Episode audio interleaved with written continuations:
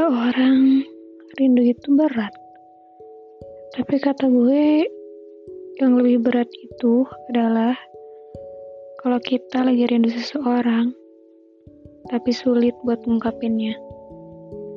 Entah kita itu harus ngomong, atau harus diem aja, karena takut jawabannya gak sesuai ekspektasi kita.